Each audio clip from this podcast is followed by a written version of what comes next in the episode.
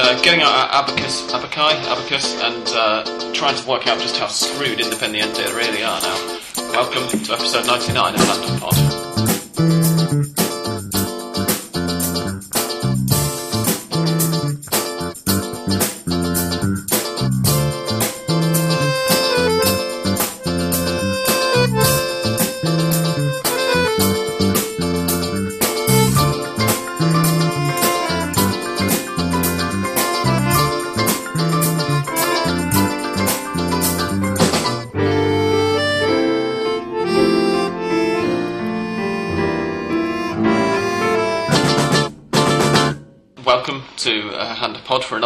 I'm Sam Kelly, as, as I usually am, and I'm joined by Dan Edwards, English Dan.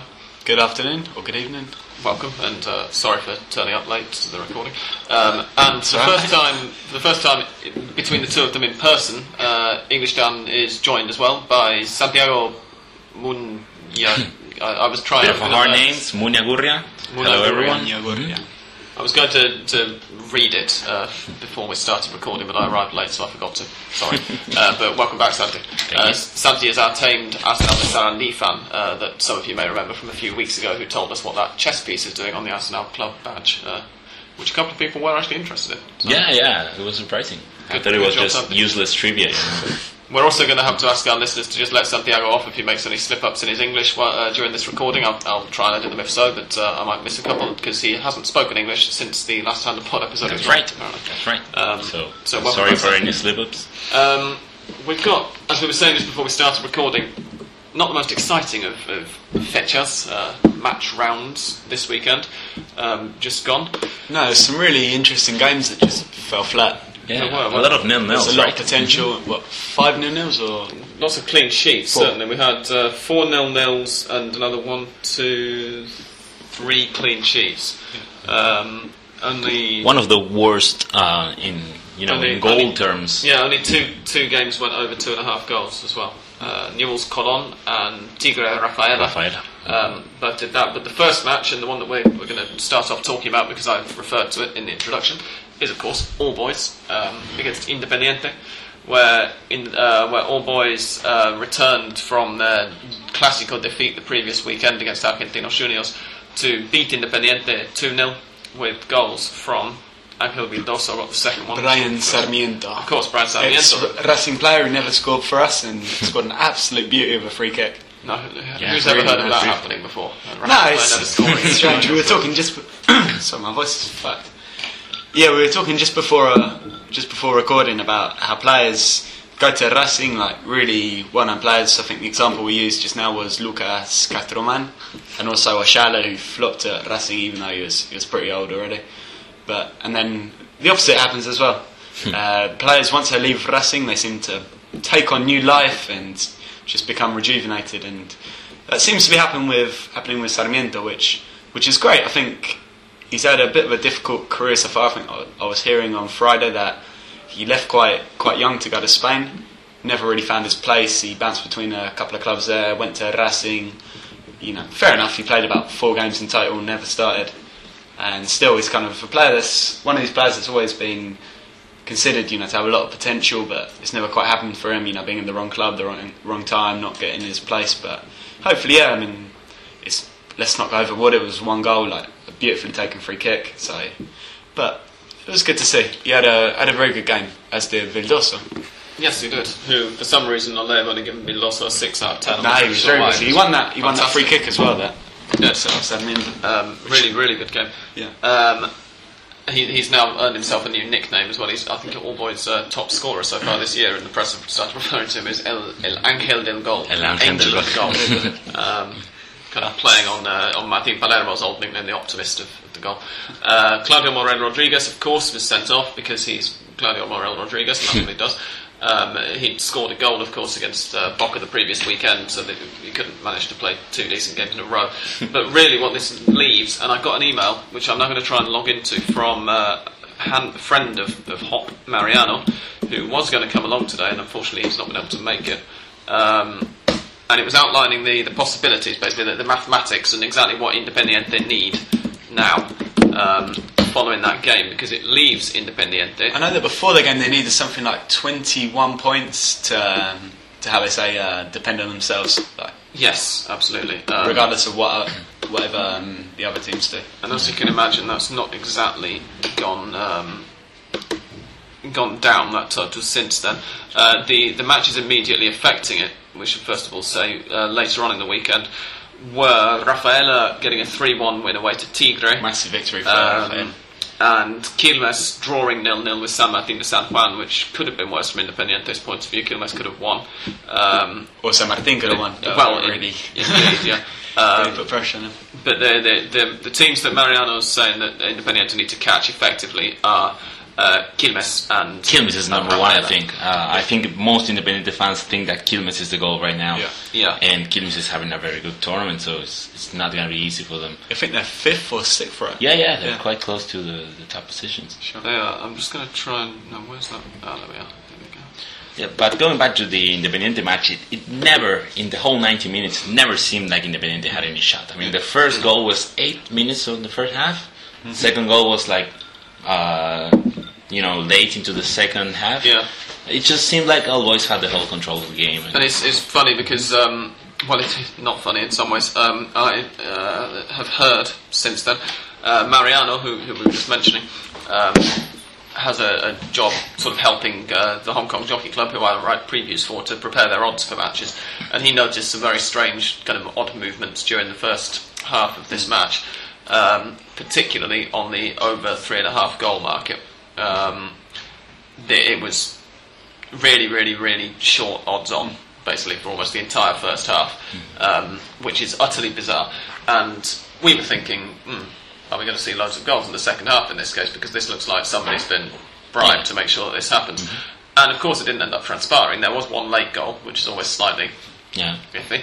Um, but I, I got a, a message from Ed Malyon, hand of hand, uh, hand of hand of pod, friend of hand of pod, um, the following day, and he confirmed to me that he's he has somebody who knows these things. Was how he told me I could refer to him, and he confirmed to him that people did attempt to. Uh, to bribe somebody involved in that game, probably the referee. Uh, Oh. Can't imagine it being any of the players. But not to force Seems an Independiente strange. to win, just for the No, no, just just for the goal Just total. the And goal. clearly, Seems strange, Clearly, though. what, clearly, with it happening, you know, the, the way that it ended up transpiring, it didn't actually end up He happening. didn't. Yeah, So yeah. But clearly, it seems weird because you know uh, get this it doesn't seem like the proper match to to fix that kind of uh, No. result because you know Especially- Independiente doesn't have a lot of goal power. Yeah. No, they've got Juan No, Caicedo. well, No. al- always Yeah, actually none scored at quite all. a few. Yeah, all, all, all boys matches going going over 2.5 is, is nothing particularly surprising, but Mm-hmm. Juan Caicedo being up front and you're deciding to bet and make that the match that you bet on. That's it. Um, and and how about Farias? Farias seems to be in a dry spell for Yeah. like Absolutely. last goal he scored was la- last match of the last tournament. He- He's been actually get out of the squad for uh, this has uh, happened today. Uh, Tolo Gallego has just you know expelled him from the squad. And Oh, really? he's- Yeah, yeah, Wow. he's not going to play anymore. Well, I haven't seen So that. yeah, it seems like a strange match to to try and fix the. It does, yeah. But yeah. But of course, the, um, th- this guy basically told Ed that he was looking, checking the markets during the in play and that the odds were about 25% out from what they should have been Oh, strange. um, throughout the game. Uh, just completely distorted. They only kind of normalised towards the last five or ten minutes when it became quite apparent that it wasn't going to go over. It wasn't going to happen. Three and a half goals. Yeah. Um, Caicedo's not going to score a hat trick this time. No, but anyway, that, that's the uh, or ever. that's, that's the Hand of Pod exclusive um, for the week, and we thank you very much, uh, Mr. Malyon, um, who said I could name him, and your unnamed uh, acquaintance, who, who I am not going to name, partly because I don't actually know the name. Um, but anyway, here we go. And now on to Mariano's email. Um, he said that the, this was written before Quilmes and Rafaela's uh, matches. Um, so I'm going to need to just do some quick maths in my head. Uh, Let's try and to summarise it a little bit because it's quite. But what it what it boils down to is if Quilmes take um, now Quilmes drew, didn't they? So if Quilmes take 14 points from the next 11 matches, i.e. 14 points from 33 to play for, Independiente will need to get 23 from those 33 to tie with Yeah. Quilmes. This is why I'm telling you that most Independiente fans think that Quilmes And this is is why- the main It rival. And this is why definitely is, Quilmes' yeah. form Yeah. is, in, No in, doubt. so good. Quilmes now have not lost since the first day of the, of the Torneo Final away to in which they're very unlucky to. Yeah, to and, and as, as you guys were saying, whilst I was looking for the email, they're fifth or sixth at the table. They're, they're playing fantastically. Um, they have drawn, I think, the last three in a row now. But um, it, it's you know 15 points in, in 11 games for them is, is nothing like undoable. If they manage to take 18 points more, Independiente need to get 32 of the 33 that they have to play for to be able to draw them. In other words, if Quilmes wins six more matches, Independiente have to win every single one of their remaining 11 games in order to tie with Quilmes, not even to overtake them. That, that would be to force a tiebreaker to see who goes down. Um, if Rafaela take no more than, no, because they won the other day, it's now no more than nine points, Mariano Zimos says 12. Um, between now and the end of the season, Independiente will need 22 to go past them, and if Rafaela can take 15 points more, sorry, it's 12 points more, uh, Independiente will need 26 of the 30 33 points available to, to pass them. Um, It's looking bad then for Independiente. it is very much. Yeah, it is. I, I mean, I, I got into um, Infierno Rojo, which is one of the uh, biggest um, Independiente fan sites. Well and the forum, yeah, and the and the forum there, uh, the, the the biggest thread there was which players should we get for next season in B Nacional. So yeah, that, that that really talks about what you know most Independiente fans are looking Yes, for absolutely. for next um, season. I think it's something that up till now m- most Independiente fans had never thought about because they've. I'm not going to say they're deluded because I think all football fans It of any club are deluded, happens. but still, with River, it's- it happened as well. Yeah. Until the last match, they Exactly. never thought it They've was been- going to happen. And they've They been so thought. complacent, like, um, especially, you know, they started badly last season. They thought, oh no, El Tolo, Gallego's going to come in and Mm-hmm. we're going to be saved. And then, you know, this season they started even worse, but they had that win against Racing and then it was, I don't know, from now, you know, that's going to be the launch pad and we're Yeah. absolutely fine. They got Montenegro for this season too. They got and, I Montenegro, mean, they um, thought, ah, Farias and Montenegro. Farias together. Farias and Montenegro. Montenegro um, actually started first couple of games. He played pretty well. Yeah, I, I'm- I, I think he's Um, a great, great player. Uh, he was very, very good at Mexico when he played before. um, But against Independiente. El Boys, he was dreadful, absolutely Yeah. dreadful. So I I think mean, that's um, the thing, you know, they're up against so many teams. You know, we can use El Boys maybe as the perfect example of this, but there's others we can we can talk about as well. Teams like Belgrano, teams like uh, like even Uni- Union, you know, they're not particularly exciting, not particularly kind of dynamic football teams, but they're teams that will run every single minute of the 90 and push you, like chase you into the dressing rooms, as as they say, like as they says here. Absolutely. And yeah, players like Montenegro, like it's horrible to say, and it's a horrible cliche, but just doesn't seem like they're players for for a descent or for a yeah, relegation fight, for a relegation team. which is yeah. And I, I mean, playing the relegation when you're in such a big team as Independiente. Independiente has never relegated before in their history. It's one of the only three teams in. No, it's actually three. I'm And going to pull you up on this when you finish talking. I'll it's one of the three I'll tell you why. teams in uh, Argentinian football with River and Arsenal who's never been relegated. Boca Arsenal.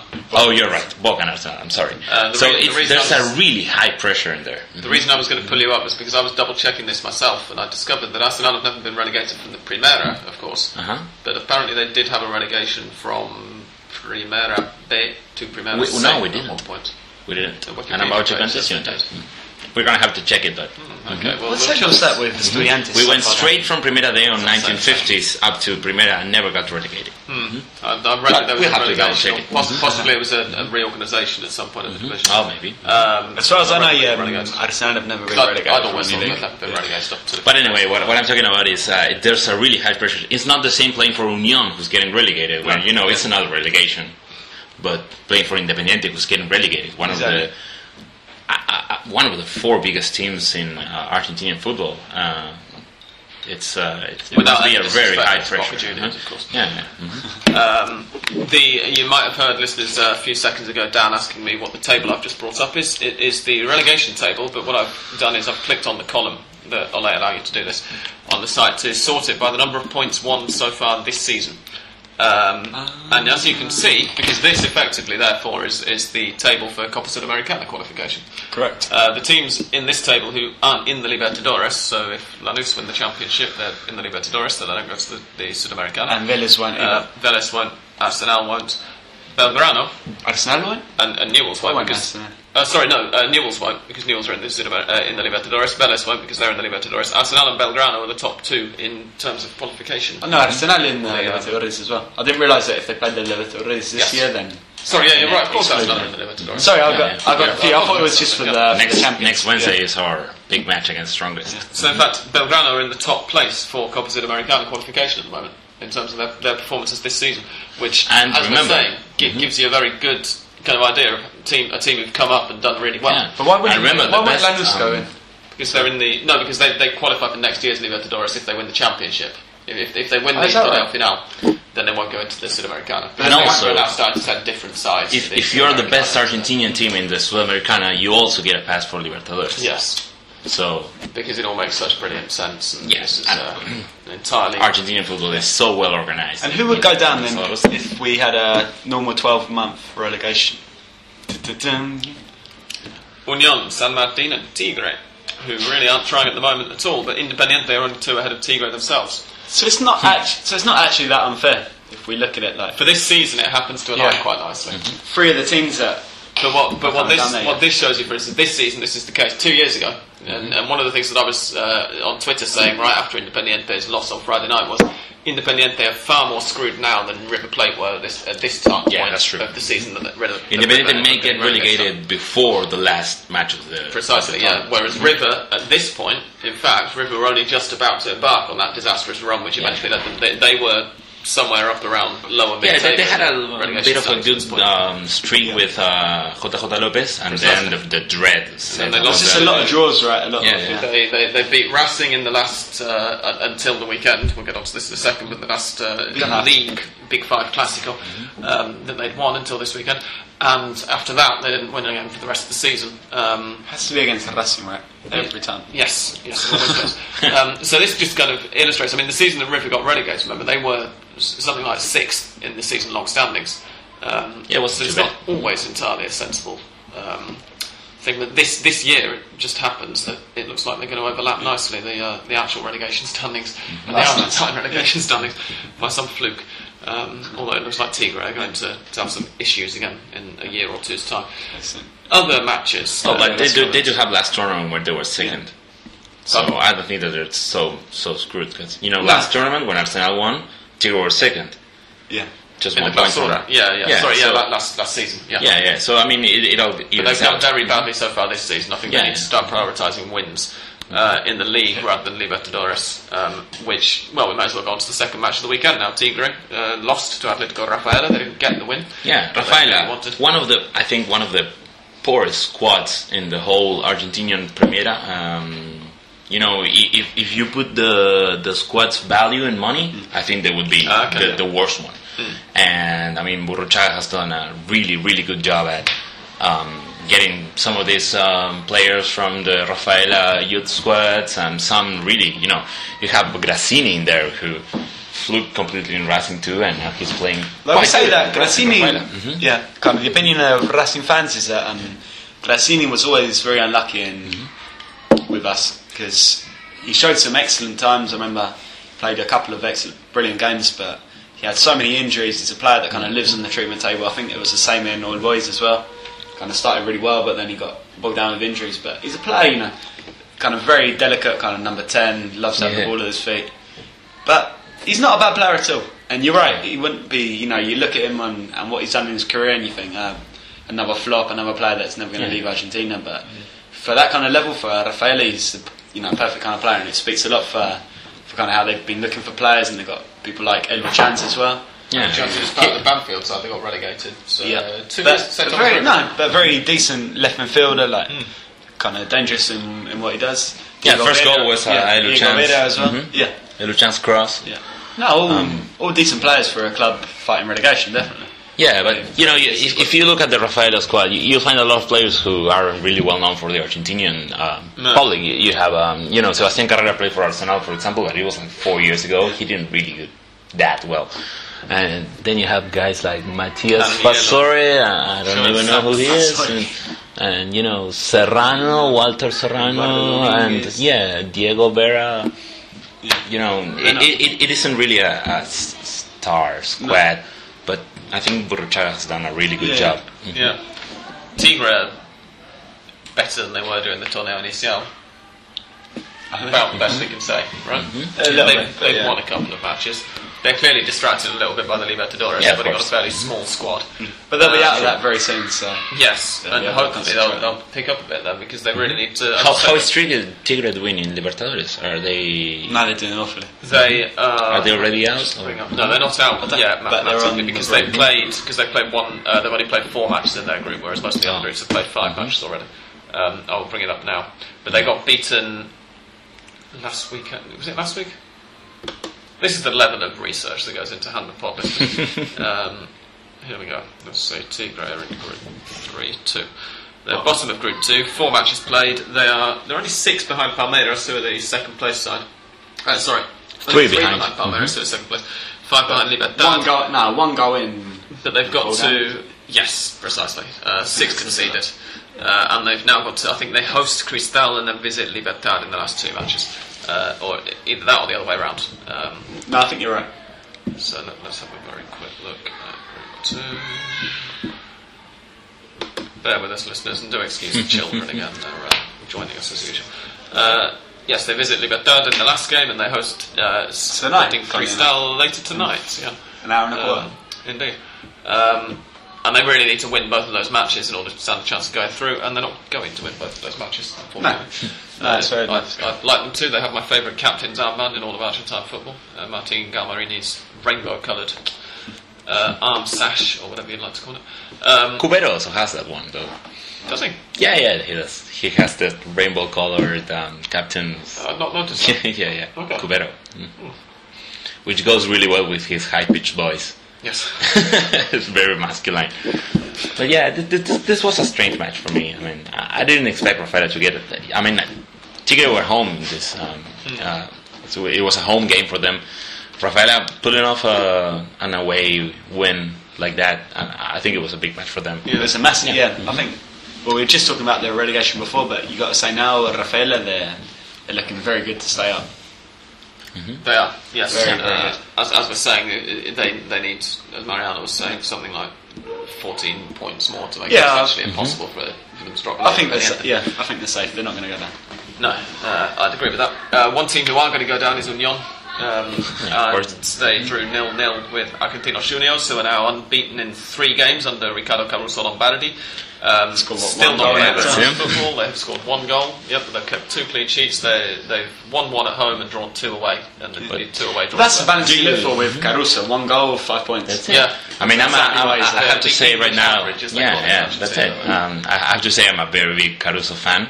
Um, last, you remember last hand of pod that we talked and we and I said uh, Argentinos is going to be the next Banfield. Mm. You know that team that doesn't seem to uh, be so complicated with the relegation and then starts getting complicated, and Yeah. end of the season go down. Um, under Caruso, it's not gonna, it's not gonna happen. Oh, we, He's we the miracle said, man.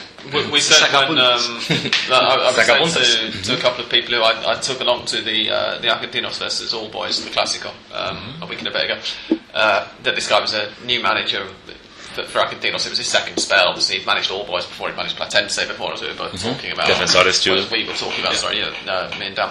Racing Um, and San Lorenzo. Yeah, kind of, but all, uh, all of and Argentinos rivals.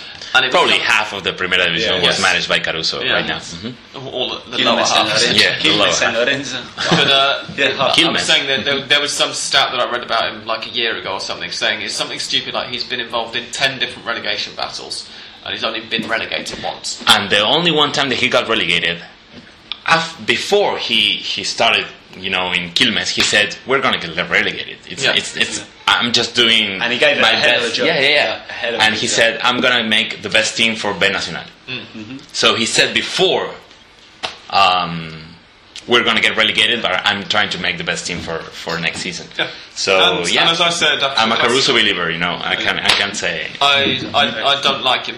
Uh, like his, his style. But as I said after the after the Classico on last week's episode, um, nowhere near as nice to watch as sure as Argentinos, but the defence is a lot tighter. Yeah, of course. Mhm. And that makes an enormous difference then to the confidence going forward. If they can snatch a goal, then great. If they can't, then they'll settle for the draw. And he's brought, funnily enough, Leandro, uh, Ricardo Caruso Lombardi has brought Leandro Caruso back into the squad, who'd been almost frozen out by Of short. course.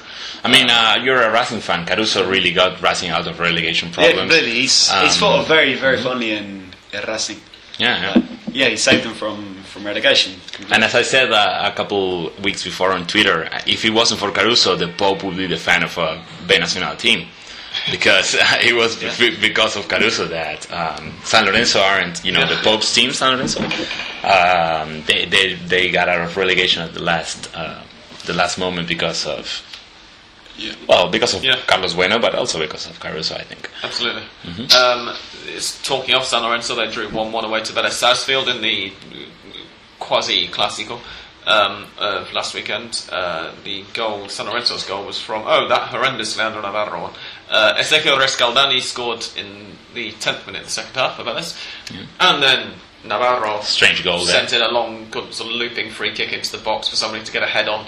Um, he'd taken it from somewhere near the halfway line, bounced in the box. Nobody got a head on it. Goalkeeper got blinded by the sun, Blinded by the sun, yeah, that was it. looped over his head and, and into the uh, into the net. I think the most important thing of this match right now in Argentinian media is why Ibanez was in the goal uh, and not, you know, good old Migliore Yeah. who got um, We- we talked some jail time. He did. Uh, Yeah, we he's- talked about he's this last week, yeah. We Last discussed week, it on last okay. week's episode because it happened just after the Newell's game. Um, but we can give an update, which is that uh, Migliore, that apparently the the court are going to ask for him to be uh, put in preventative prison. Uh-huh. Um, which you can probably tell us, give us a better idea of what that means. Preventive Preventive custody. prison, preventive Preventive custody. custody, sorry, right, yeah. Which is like, it's not house House- arrest, is it? Yeah, It's it's, it's a kind of It a, is house arrest. Conditional bail or it's something like that. kind- yeah. Yeah, it's kind of a house arrest. Yeah. hmm It's, uh, He, he was also in um, Ezeiza prison with some of the Callejeros band, which is uh, Ah, yeah, that's- yeah, that's which about was quite week funny. as well, Um, Callejeros is a band, Argentinian rock band, who's uh, infamous for holding a concert a couple years ago where there were a lot of killed people. Um, people died there because there was a fire inside of the venue. related, uh, dragging this back to, to Migliore, though, um, uh, AFA have, have told San Lorenzo that they're going to be allowed to sign another goalkeeper because Migliore, of course, is going to miss the rest of the season. Yeah. Um, So they will. Uh, San Lorenzo have developed a slightly um, distasteful, uh, in, in my view at least, uh, habit. Now, Navarro uh, dedicated his goal on Saturday to Migliore. uh, that was for you, Pablo, and we're all behind you, and they're very much supporting him, even though this is a man who has uh, pretty much been caught red-handed trying to harbour a murderer. Uh, Yeah. slightly kind of And also the um, everyone in Lorenzo is behind him. I mean, the president, Lammens, they all said like, "We're behind Migliore. We support him." Uh, yeah, it's a, it's all a bit shady, but Yeah.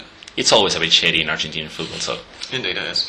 Uh, next one, Godoy Cruz Belgrano, nil-nil. Quilmes San Martin de San Juan, nil-nil. Do we have anything to say about either of those matches? No, both pretty awful matches. awful Like, matches. yeah, this was the game Quilmes really could have done with winning, as we just said. Like, Yeah, it Godoy would have Cruz- opened up a big gap over Independiente at the bottom. But Godoy Cruz have still only lost one game. That was to Lanús, 1-0 the, the week before last. Um, San Martin Palermo still going great guns in his starts of management. Yeah. Um, no, but nothing more. Two pretty disappointing games, especially Godoy Cruz Belgrano. From what I heard, it was a bit of a shocker. Indeed, and now we get to the part of the weekend where the we move away from the relegation uh, table and begin to discuss uh, the title race because suddenly um, River Plate are back in it. Yeah. Having Yeah. done it a, a week or so ago, like they might be slipping away from it after a, a draw with Vélez Sarsfield. Um, two consecutive draws for Lanús, a Newell's really shocking defeat at home to Colón. Um, They were unlucky though. Well, they but- were but really unlucky. they were- Two they were playing goals with, about um, five minutes from yeah. Gigliotti, and Newell's carried on like A lot of reserves though for the awful. Newell squad. A lot of reserves because they're saving their best players for Libertadores, Hmm. and I believe it was uh, one the first win for Colón in the in the whole um, First one, tournament. Yeah, it was. first one in the Torneo Final, something like. That. Which is funny because. Gigliotti is the best, the goal scorer Yeah, of the he whole keeps getting tournament. goals. It's just the defence has been devastating. Indeed, um, and he's uh, Gigliotti also got a yellow card, which means he's suspended for their next match. Um, Uh-huh. So if you're expecting Colon now to bounce and get some confidence into their game and go and win next weekend, don't. It's don't probably not going to happen. Um, but the reason that River, that this all catapults River back in, is because right before those two matches, uh, River visited Avellaneda to take on Racing in Argentina's oldest Clásico, and they got their first league um, win over a big five Classic. opponent in since, two years. since the last time they beat Racing on the 30th of April Yeah. 2011. There's a Um, huge not relegation. paternidad, what we call paternidad, Oh, yes, which means yeah. historically River has beaten Racing almost every time. Yeah, uh, it's the old, as I say, the oldest Classico in Argentina. It's also one of the most one-sided, as Seb always used to say when, when he was on Hand of Pod as well. Uh, goals from I'm Um, Gonzalez Pires. González Pires and Lanzini. And Yes. Um, Brilliant match by Lanzini. Fantastic Brilliant. headed go- goal from Leandro Gonzalez Pires Yeah, as well. with a corner the middle executed of the by of people, Lanzini. The wrong side of the penalty spot Yeah. to take it.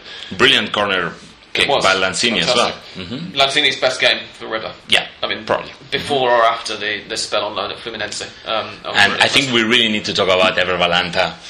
First match, Colombian guy, you know, uh, Oh, yeah, it was 20 fantastic. years, Yeah. called up years because old. called up because River have got an injury list in defence that's longer than about five different people's arms. Um, Yeah, he did River have got. Um, Yeah, no one quite knew who he was in the, in the stands where I, like where I was. Yeah, where I um, always go. This kind of River come out and you know, Who's, who's this he, guy? He kind of yeah, and he draws attention for yeah, of course. He stands out. Let's Mhm. let's not be yeah, let's not find He's, he's black. mince words. Yeah, of course. Not many black players. Everyone- Yeah, he's a colour person. Everyone Everyone black goes, players on The black guy, the black guy. who What's the a black is he? guy playing in Yeah. River? Yeah, so this is Ever Balanta, Colombian guy, 20 years old. Um, I, I, he's not even debut? signed in River. It was his debut, he's, he's not even a pro. Oh, trialist. He's not. So he's an amateur player, and um, Ramon Diaz had to put him in because he has no more central defenders. and he had I a brilliant match. I suspect he'll be getting a professional contract soon. pretty quickly. Yeah. Although Um, he's obviously Passarella. Zombie. No, Nesta. Um, That's Passarella, the. Um, apologise for that, the- Poor the zombie. He River. sits so quietly on the sofa, and you blame him. Sorry, Zombie. Um, the River president Passarella has said that he's um, he's he says that 10 million euros just go for half of this guy's um, contract. Yeah. I mean, he says that he's been getting some faxes from um, European teams for Ever Balanta already, and saying that this guy is worth 10 uh, million euros. And he This is said that's that's only us- half of that. This is This is who the man told who us told us Rogelio that Funes Mori is yeah, of course. He's fond of over um, you know overrating players, but still. Yeah, Um, Everyone that. had a brilliant match. Not easy for a 20 year old guy, Colombian guy, playing in a ma- in a country which isn't. Well, to be One, fair, country. one thing I'd like to ask Santi, I don't know whether you'll be able to, to tell us, or maybe whether Dan can tell us, but if clearly Balanta's been registered with the first team squad. Yeah. If he wasn't, then he wouldn't, you know, at, at the start of the year. Because if Yeah. he wasn't, then he wouldn't be able to, to, To play, play. yesterday at all. Yeah. So why have they got a trialist registered in the first team squad? What um, I mean, it's not he's- like River are actually short of defenders, assuming those defenders are all fit. It's just that yeah, no, they're all no, yeah they're all injured. Mhm, they're all injured. well, I guess Um, they've got loads of players are actually registered, but Well, no, because it's you know all max, the youth maximum of players. 35. Well, although although if yeah, you're under the top 20, you don't have to be registered, do you? So that might be it. I'm not entirely sure about how many at players you're able to, to register, but I know this I know that this, uh, when honest. you're not a pro, you're only allowed to play 25% of the season's matches. So Oh. Ever Balanta, uh, he he's gone. This is his second match actually because he was a substitute for another match before. Right. So he's only allowed to play eight more matches, but I, I believe there's only ten more matches Already, to yeah, go. 11 more. So he, he's able to play uh, most of the matches Ah, right now okay. uh, without having a professional contract. He's just an amateur right now. He, he doesn't have a contract for River. In fact, I'm now going to look up his date of birth because it's just occurred to me. That Yeah, he's if he- 20 years if old, he was under 20 at the start of the Torneo Final, they wouldn't have had to register him as one of the 35 either. Yeah, just turned. Yeah, 28th of February, so he'd have been fine. So that, that's why he's registered as an under 20 for them. There we go. Um, But yeah, so to be remember fair, the though, name Eder Alvarez Balanta. Uh, I think to be absolutely fair, Racing didn't exactly give him the hardest of games. we should say that Racing had a nailed-on penalty That's true. not given. Luis Fariña cut inside, got taken out. I think accidentally taken out. It wasn't particularly vicious, but it was. But it was a penalty. No, it definitely. was definitely a penalty. Though. um, Yeah. by Carlos Sanchez, and it should have been a penalty all every day of the week. Uh, that was at one 0 quite shortly before half time, if I remember right. Yeah, about 10 minutes before half time. There was also uh, Bruno Zuccolini header that came off the bar. Uh, that's it. Campo a goal, I think that was ruled offside. I haven't was seen offside. it. It was offside, there you go. I haven't seen it since, but it did seem like offside. We just got really pissed off in the stands because the linesman raised his flag really late, Yes, he did. Yeah. which is quite irritating. But yeah, from a Racing point of view, it was an absolute shocker of a game. They You more than anything in midfield, right? I mean, Zuccolini and uh, uh Oh, uh, Bolatti. Uh, yeah, Well, Bolatti I agree was, with me. Although yeah. giving them three and two. No, out of ten. Bolatti was absolutely disgraceful there. No, he He was says, and no. then Zubeldía came out and and defended him after the game, saying, "Oh, you know, uh, Missing all the short guys, passes." the guys who have the ball, the guys who like to play the ball, never are never liked." It's like, have you just watched this fucking game? They like, yeah, he had the ball and then he gave it to a River player every single time. Yeah, that's true. It's like- He missed he all the short passes, maybe every single is- short pass. Well, I don't, I don't know if you can, you know, he played an awful game, but I don't know if you can blame him entirely. It just seemed that from the midfield upwards, I thought the defence with Racing they started off appallingly, but after that they kind of they solid, they got a bit more solid. But from midfield forward, there just seemed to be no coherence. I think. Sure, but the They main said- the main thing that Bolatti's been blamed for, at least in the press, is the fact that it was him who gave the ball away right at the end. Racing No, that was Zuccolini. Was it? Yeah. Yeah, it was Zuccolini, Oh, it was sorry. Okay, so at Yeah. the very end. No, it was just because he played shirt. It was still 1 0. Yeah. Um, uh, Racing had a corner, threw almost everybody forward. Zuccolini stayed back around the halfway line to mop it up in case the ball got cleared. The ball did get cleared. Zuccolini mopped it up brilliantly and then played a fantastic ball just perfectly into the path of 60 uh, meters uh, run, Manuel more or Lanzini, less. Mhm. Who went ran, on ran, to ran, ran. take it round Zuccolini, then take it round the goalkeeper after just. Zuccolini actually ended up on the ground on this uh, on this particular Yeah. Well, I uh, think- play I think that on the was- ground. yeah. I think that was actually quite intelligent of Saja in the end because how many times have you seen that kind of that kind of situation? The goalkeeper goes down, takes out the the attacker, and ends a red card. That could have easily happened, but he No, kind of- so yeah, you kind of thought, you know, this game's could have done. yeah, this game's over. I can either give away a red card, penalty, and I think they'd already made the three subs, so like an alpha player, it's going to be a goal anyway. Or I can kind of yeah, it's going to be a goal. I'll, I won't take the player down, and then I'm still be all right to play against San Lorenzo. Yeah, it's still a shock for me. Um, I, I don't think it was a particularly good match by River, but it was an awful match by Racing. It was I enough, was yeah. I was happy enough with Ri- River looked solid midfield in the back, and I was impressed, as I say, with Lanzini. Uh, the forwards weren't great again. Uh, in this case, it was uh, Rogelio Funes Mori and Carlos Luna. Uh, Funes Mori had a very funny play where he tried to pull off a bicycle and then kind of flopped, kicked. The ball kind of bounced back in a defender and bounces on his head, which was quite funny. Um, yeah, just uh, adds up to the Funes Mori bashing. possibly, possibly the worst game Funes Mori's played since River's relegation. Actually, I think. Yeah, which is a lot to Uh, say. And, and, and as I said, no, well, as, as I said, since, since they went down, I was um, I've toned back a lot of my criticism of him, and I think he did a very good job in the B. Um, he was Yeah, he- key to absolutely key to getting River back up again. He provided both of the assists for Trezeguet on the last day of last season, But he was pretty shit. and he's been all right in the games that he's played so far this season. But on, on Sunday, he, he really Yeah. was not very good. I always say that Funes Mori, when he gets out of River, he's going to be a beautiful and great goal scorer. but in River, he's, he, he's, he's, he's not going to do it. We shall see. And there's a lot of players who just do that. I mean, the, in River, he's meh, you know. He's, uh, well, biggest example we have is, of course, number nine player of the Argentinian uh, football squad, uh, Higuain, which was, you know, Higuain decent, clearly a fantastic player, decent player in but he wasn't River. an out-and-out goal scorer. Yeah, yeah, but I mean, in in, the, in his River stint, he was decent, or maybe a little more, a bit more than decent, but not a you know what we call a crack. But after he got out of River, beautiful. And there's a lot of fools who do that, and I think Funes Mori, when he gets out of the football squad, of the River football squad, he's going to be brilliant. Right now, Interesting, interesting. We'll see. I, I think that the, the big the big thing for me from, from it, apart from obviously three really important points, partly for the team morale because River haven't won in a couple of games, uh, partly in the in a funny way in the relegation table because it now puts them just five points away from the 50 point target the teams tend to set themselves after they've been promoted. Not that River have set themselves that target, of course, but in my opinion they should have been doing. They should say Mm-hmm. avoiding relegation is the main priority. Um, yeah, I don't think they're thinking about that though. third. I think they're thinking about the championship. Indeed, it puts them joint second in the table. They're level on 16 points with Newell's Old Boys and just two now behind Lanús, who are held uh, against Boca Juniors. But And just one point results- above Arsenal, which is Yeah. the next match, which is going to be a very interesting match. If it wasn't because Arsenal is going to uh, have mostly reserves on this match because that's the they're going to play Libertadores on Wednesday, um, so it's probably going to be a bit of an easy win for River. But apart from the results and what it means for the, the league table, I, the, the biggest thing for me was the performance of Lanzini.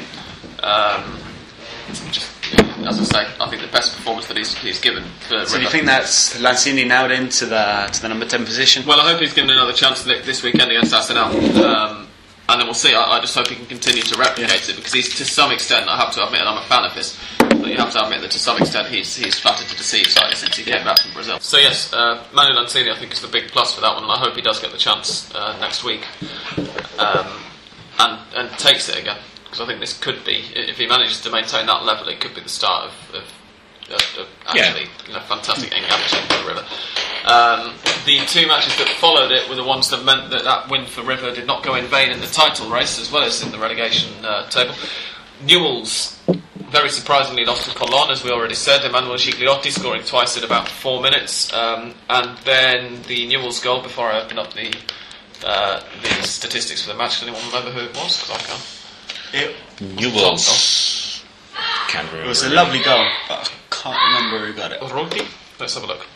It was Horacio Orzán, of course. Ah, of course. a young kind of substitute midfielder. Uh, he wasn't a substitute; he was a starter. It was on me. That was on me, wasn't it? Yeah. Uh, he was a starter on um, on Sunday, but he's he's been a, obviously Newell's been playing a largely reserve lineup. Enzo Belloso at right back. Never heard of him. Um, Orzán's one of my favourites. The, the the young crop that Newell's are bringing through now, putting on as subs in the Libertadores, and turning to start in the league. I think he's a fantastic midfielder. He's a proper old, well, I don't know about old fashioned, but a, what, what you call a modern kind of number eight, uh, box to box. Carrinero. He's loads of energy, pretty tall, so he's good in the air when, when balls come in. Um, I've really enjoyed watching him. And, and it was, as you say, it was a fantastic ball, uh, a fantastic goal. Nice little ball into his path, and then a very clean finish. Just stabbed it past the goalkeeper just before the keeper could beat him to the ball. Yeah, I think you can't. re- I mean, we said it was a surprise, but I think looking at the team, you can't really say it was that much of a surprise. They Yeah, a it's lot of mostly players rest. No. Maxi Rodriguez, no Gorko, But uh, regardless, of this, all of the players who, who are out there have been in and around the fringes for a while.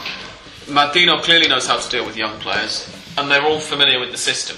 Yeah. You will so it's the same system that they use whether they've got all of the stars in, whether they've got none of the stars in. They always use the, the same system, the same formation, and normally it works. And Colón haven't won in something like 12 matches. Colón Yeah. are crap. I still no, I still don't That's- think Colón that's are a what bad. surprised more than Yeah. I it still seems don't like think young. Colón are a bad team. Like, I'm going to insist. They're They've reliable. had, they've had an awful run, an awful, awful run, but I don't think they're a bad team. Yeah. They're a team that plays bad, but That's- they're not a bad team. if that makes sense. Yeah.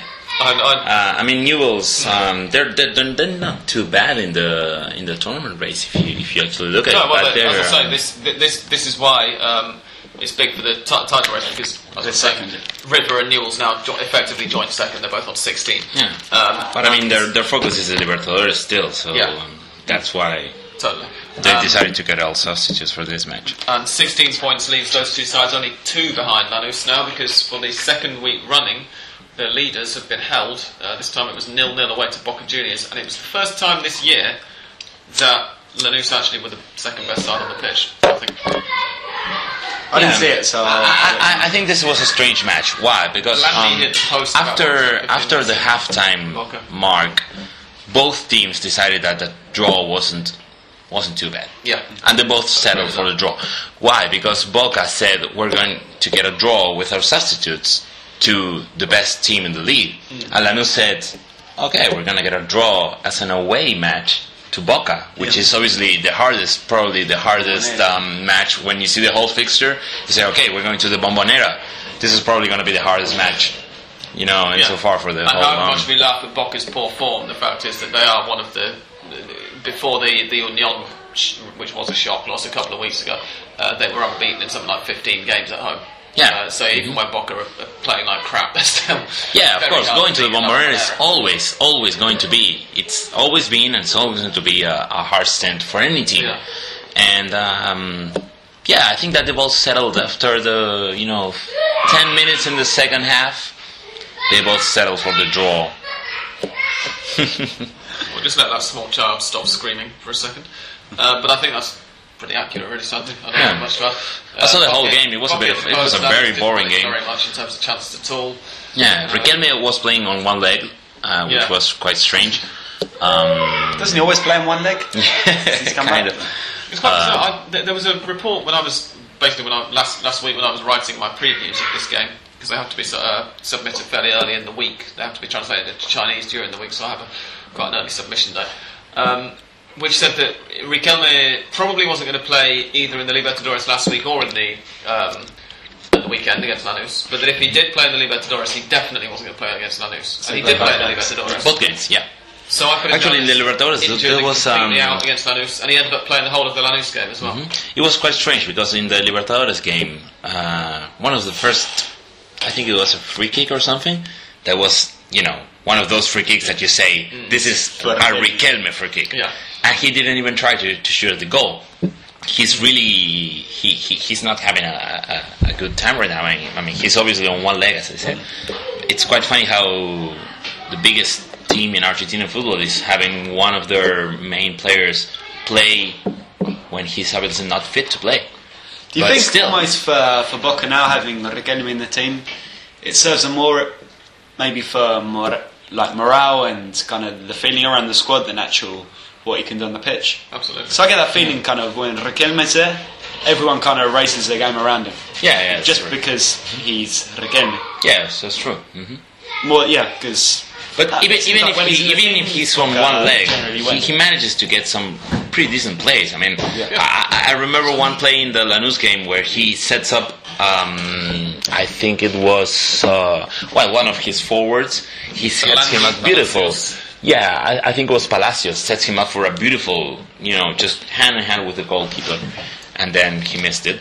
But still, I mean, Riquelme, even if he's on one leg, he can he can really make the difference. But this was a strange match. What what I re- um, the the funny thing about this match was this: um, you have Lanús. The manager of Lanús is of course Guillermo Barros Schelotto, which is a famous Boca player, and the assistant manager is, Gustavo Barros Schelotto, Yes, which yes, is his right. twin. What you're gonna say. So, what happens if the referee tries to send Guillermo off? Because this time No, no, Gustavo actually got sent off. But what happens if Guillermo gets actually sent off? And they are both dressed the same, and they're both identically, they're both identical twins. How, I mean, how can you be certain that Yeah, was actually how can you be certain the that the actual one that saying you're it- expelling essentially turns into the parent trap. Though. yeah. Yeah. So let, let's say that like- Guillermo gets yeah. expelled for the next match. Who's gonna be able to say that the guy who's showing up there is Guillermo or Gustavo? Well, they I'm- can- I'm really bad at, this at telling twins Oh, apart. They can just go in the bathroom at half time, change clothes, and yeah, yeah, that's true. comes out. Uh, this is Which what is- Jose Mourinho would do if his identical brother was was his assistant manager. I'm pretty Who? Jose Mourinho. That's exactly the kind Oh. of trick he would play. Yeah. Um, and this brings us now to the last game of the weekend. Of course, Arsenal won. Estudiantes nil. Beautiful game. yeah, let's say I saw none of it. Uh, I, Yeah, I saw the whole thing. Normally, Uh, saw the whole if, thing if, if this was a normal Hand of Pod recording, I'd be asking uh, Dan or Joel whether they'd seen any of it, and I think normally they'd probably say no. I actually watched this game. Yeah. Um, but I know that we've got at least one person who certainly was paying a lot of attention to it. So, Mariano, uh, take it away. We let yeah, yeah, yeah. I mean. Hara got sent off at the. I I think it was the 30th minute of the her first half. So after he got sent off, um, Estudiantes just you know tried to settle for the draw, and it just seems like um, Arsenal had the chance to either win or or just settle for a draw. Of course, Arsenal. The focus on Arsenal is the Libertadores. Sure. So um, we had a we had most most uh, players from our main squad playing in this in this game. Beautiful goal, beautiful goal by Role. Um, Mm, it just seemed like it's it, it was going to happen. It was going to happen sooner or later, but the goal was going to happen. Three minutes from the Um, beautiful play by Carbonero, ex Estudiantes again. Mm. Uh, he just wiped two uh, um, Estudiantes defenders and set up Role with a beautiful pass. First goal by Role uh, in Arsenal, actually. Um, Estudiantes just seem to be having were a very terrible. dry spell. And I've got to of say, course, the, looking the floods in La Plata, I, I think that we can't talk Ironic- about this match without talking about the- that. Yeah. Ironic use of the phrase dry spell there, perhaps. Mm-hmm. But then I think that can work both ways because sometimes you see teams, you know, after um, something really affects the city, they come out really wanting to prove a point, lift the lift the Yeah. spirits of their people. But The- no, I- I just really tepid performance by by I- Estudiantes. Yeah, it also happened with Gimnasia and B Nacional. Uh, Yeah. they, they had a pretty awful draw, nil nil, and um, And I I didn't see any of either of those games, in fact, but what I did see was a quote from Martin Zuccarelli, the current uh, Estudiantes um, caretaker manager, basically saying that the game should have been shouldn't have been played. Yeah, yeah. It was the same for the because- Gimnasia match. They, they, they said it shouldn't have been played there. In I don't know if you uh, talk about this last Hand of Pod, but there was a No, huge flaw in La Plata. Uh, in, in case our international listeners aren't aware, um, I think a lot of like for guys. Yeah. I'd, I'd have thought a lot out, but then you never know quite how much news from here gets reported. Uh, my aunt is, for instance, because she lives in Spain and she's heard about it via the Spanish media. Um, she sent me an email saying she heard that was okay, but I don't know how much. Well, I had nothing from my Yeah. parents. I didn't give a fuck. Well, exactly. I've not had anything from my parents. I haven't had anything from any friends in England saying. So I assume that it's not been reported that Yeah. way in the UK at least. Um, there were in La Plata last Wednesday, Long weekend. Yeah, there was a Uh, huge yeah, six day weekend. Um, in the space of one hour, uh, last I think it was Wednesday, because I, I seem to remember Tuesday. it's the day Tuesday, my birthday. actually. Really? Tuesday, Tuesday, yeah. okay. Tuesday, yeah. So last Tuesday they had um, 340 millimeters of rain. It was in all of one hour. April's rain and a bit more in one Well, one the, morning. The, the, the average for the whole of April apparently in La Paz is, what I'm is 74 millimeters. And they they got 300 Oh, this was Capital. 300. Uh, so yeah, in This is Capital it was the month's rainfall, and in in uh, in, in, In the a, morning. a morning. Yeah. In La Plata they had something like four months rainfall in an hour. Yeah, Um, basically everyone in La Plata had one meter of water in their homes. Hmm. Everyone. And something like 300 dead. Uh, officially it's 50. 50 dead.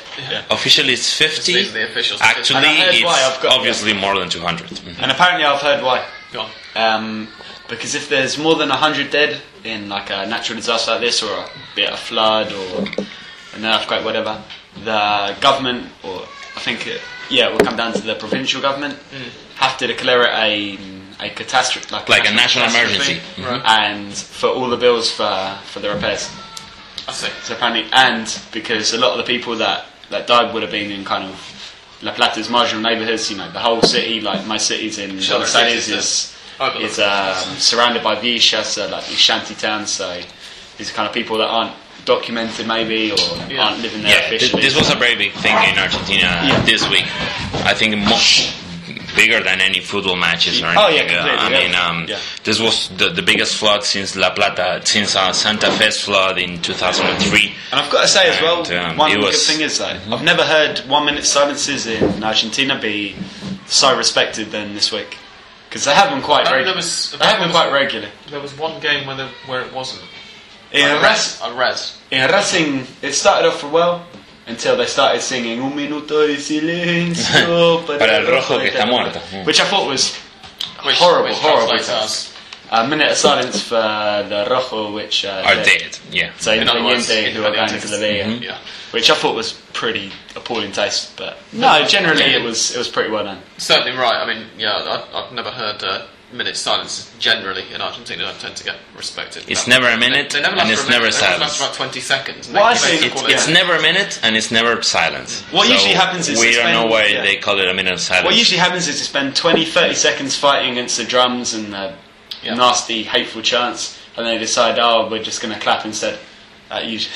yeah, Indeed. but yeah, uh, Um, this match, um, yeah, it was. ah, Mariano I mean, Gonzalez was playing for Arsenal. Mariano Gonzalez was playing for Arsenal, second match in Arsenal. Uh, he's hasn't done a lot. But it says something I think about. matches. If you look at this um, Estudiantes midfield and the fact that they basically gave away Carbonero and Gonzalez to Arsenal. Yeah, Gonzalez was What the hell are having they- a What yeah. hell are they thinking? Like, Carbonero, I, I- I mean, I I have my best friend is an Estudiantes fan, and he said Carbonero was awful when he was playing in Estudiantes. I mean, he did nothing, and he's he's brilliant. He's Yeah, brilliant in Arsenal. He's brilliant. Arsenal, isn't it? He's I think brilliant. alongside Lopez and Barriso was it was Yeah, the reason yeah. why you won the title, right? Yeah, yeah, yeah. He's one of the top mm-hmm. midfielders in the country. yeah, Yeah, that's true. That's absolutely. true. no The, the- really, the the pass he gave to Rolly was absolutely brilliant. absolutely brilliant. so when he just set him up brilliantly. So And he's probably one of the best examples, Santi, of the, the phenomenon that you were mentioning last time you were on the podcast. Yeah. About how Arsenal have certain. Uh, Yeah, links, unexplainable even players, that yeah. allow them to keep these players Yeah, that's true. they would if they were I saying mean- Tigre or All Boys or whatever. Campestrini and Lisandro Lopez, I think, are the biggest examples of that. I mean, Mm. why in the world are these players still playing in a small team like It Arsenal? seems like Lisandro Lopez is like Arsenal till I die. Like he just doesn't want to leave. Surely Yeah, you could yeah. walk into any, you know, you I- walk into I think Boca, he's you could walk into River, walk no, into I think Racing, he's actually aiming European club. for direct transfer Yeah. to Europe. I'm not sure about any European club, but I certainly think that he. Yeah. No, I think he's got like he's If he, if got he was in, say, to say Portugal or France, I don't think you'd see very much of a, a step up for him in terms of difficulty at all. No, I think that- that even. I think he could even aim a bit higher. I think in terms of the Argentine defenders we've got now, if if he gets that chance, he could easily walk into the national team and uh, top Yeah, that's European true. club. Yeah, that's true. You know, we He's don't, we brilliant. don't see it that much. You know, And- this is the blindness we always talk about with Argentine football, and I think it's affecting us as well. Like we just don't see central defenders in the same Yeah. way we see these attacking midfielders and strikers. Yeah, it's but true. I think in Lisandro, And, you've got um, an absolute top class defender. And also, he uh, most of if, if you look at the Argentine defenders right now in the Argentinian squad, they don't have a lot of goal. They don't have a lot of you know No. of uh, threat, and uh, yeah, set that's true. Lisandro is fantastic. And Lisandro is fantastic. He he doesn't score less than three goals in any given twenty match championship or eleven match championship. He he's got a very good um, goal average. He's very very good at uh, you know headers and stuff. And actually, in this match, it was actually nil nil until the eighty five minute or so. And in the from the 80th to the 85 minute, Lisandro Lopez actually went and played as a number nine, as a forward. He was like, okay, it's 10 against 11, so we got one more defender and we shoot. So Lisandro Lopez actually just goes and he's number nine, you know, Wow. and um, he's brilliant. Really, he, he's very good at offense, amazing defender. He he really should get a shot at uh, Is he a big 22 now? European. 23? He's, yeah, something like that. Yeah, he's very so, young. uh, yeah. he's very young. Leaving uh, leaving the league behind, but just sticking with the Copa Libertadores uh, briefly because with there are Arsenal. Libertadores games. Sticking with But, Arsenal as well. Sticking with Arsenal. Um, uh, Santiago again is, is going to tell us uh, what happened. But last last week was it? Yeah, it was, Uh, um, Arsenal got Tuesday, I think, or Wednesday. I think it was Wednesday. Wednesday Yeah. or It Thursday. We lost again, but won Arsenal five two again. again by Ronaldinho's uh, Atletico Mineiro. Yeah. Oh, what a goal from Ronaldinho! What a goal. What a goal! if you if you look at it, Arsenal always has the worst possible team in Libertadores, and this time we have the only team that's won every single match in the Libertadores Cup, which is Atletico Mineiro, and I think Atletico Mineiro are a serious contender for the Libertadores. Yeah, definitely. Um, they're a brilliant team. They have very very experienced players who are really up to um, playing such a high, you know, championship like this, such a you know important match, important matches like this, important championships like this, and um, I mean I, I've seen them on the field. They're brilliant. They have these experienced players. They also have young players. Bernard is Especially When this they, trio when they of played with players. Sarandí, that was, that Yeah. was the game that happened right It after we recorded the 5-2, episode yeah. we before. Yeah. and Bernard scored three goals. He's 19 years old. They're a And what an brilliant example team. he's got as well, playing with Ronaldinho, Of playing with Tardelli, playing with Joe. Yeah, Yeah, three fantastic, amazing yeah. team, amazing squad, and well, I never thought that Arsenal were even getting a draw from this match. But af- what happened after this, This is that was a shock. Um, the Arsenal players actually got um, intimidated by the police. Even in the middle of the match, you have a screen cap, uh, which is going around Argentinian social networks a lot, um, of an Arsenal playing actually getting pointed with a, machine uh, gun. with a machine gun or with a shotgun by a Brazilian policeman. With uh, Policia And- Militar, yeah. yeah, um, basically, the Brazilian police aren't a really friendly bunch. Um, they seem to be always on the side of the Brazilian teams. Whenever an Argentinian team, it also happened to Tigre in the final of the Sudamericana. Uh, I was telling, um, you know, Sam and Dan before we were recording, I thought that the Tigre thing in the Sudamericana was a bluff. Tigre uh, played the Sudamericana final against Sao Paulo, and they didn't even. Quickly. Zombie! Zombie is now chasing his own tail. Basta. I think he did this in the very first episode we recorded, actually. he does it almost every He had week. a racket. Yeah. Carry on, Santi. Yeah, um, Tigre played the final of the Sudamericana against Sao Paulo, and actually they didn't even go into the second half because they said that they were intimidated by the Brazilian police in the halftime.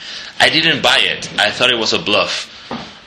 It's also because I hate Tigre, of course, but now that I've seen what's happened to Arsenal, it's very worrying for me that this country is actually going to host the next World Cup in just a year. The Brazilian police seems to be very violent. And it seems to be particularly when they when they have Argentine clubs. Yeah, that's true. What's going to happen against the Argentine squad when they play in Brazil? Um, the, Ar- the, the. Arsenal manager got. television is on. Yeah, that's you know, true. Presumably Um, they're not going to be quite as bad. the Argentine manager, Alfaro, the Arsenal manager, got pointed out with a gun. He got a gun on his back. There's And- actually a screen cap of that as well. Humbertito Grondona, the Arsenal, Arsenal president, the uh, son, isn't he, of Julio Grondona? Of Julio Grondona, the, yeah. the AFA president. Um, also, no? Yeah, he was pointed out on, on the chest with a gun. Uh, it was a very, very embarrassing. Um, long-term, situation. long-term listeners will remember that we only were, we were only able to talk about uh, the the Tigre Copa Sudamericana final uh, business in the first Hand of Pod of this year because, of course, when the Sudamericana second leg was played, I was in Paris, so we didn't record after that. Um, so we talked about it recently and relatively recently. And with the Tigre thing, the reason that Santi thought they were making it up maybe was because, apart from because he hates Tigre, um, was because no- none of it happened on the pitch. Yeah, I don't know if it was filmed. Exactly.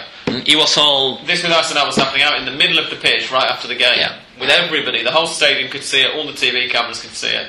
Yeah. Uh, there were screen captures, there were photographs. It was going on. There's, there's no absolutely Yeah, it was insane. I Um, mean, what- I what really never police- thought that Arsenal was the was police side of it? What were Arsenal said to have been doing? just, you know, being against the Brazilian police authority. That was what they're, they were um, charged for. And the Arsenal players were meant to go back to Argentina at some time around 1 a.m.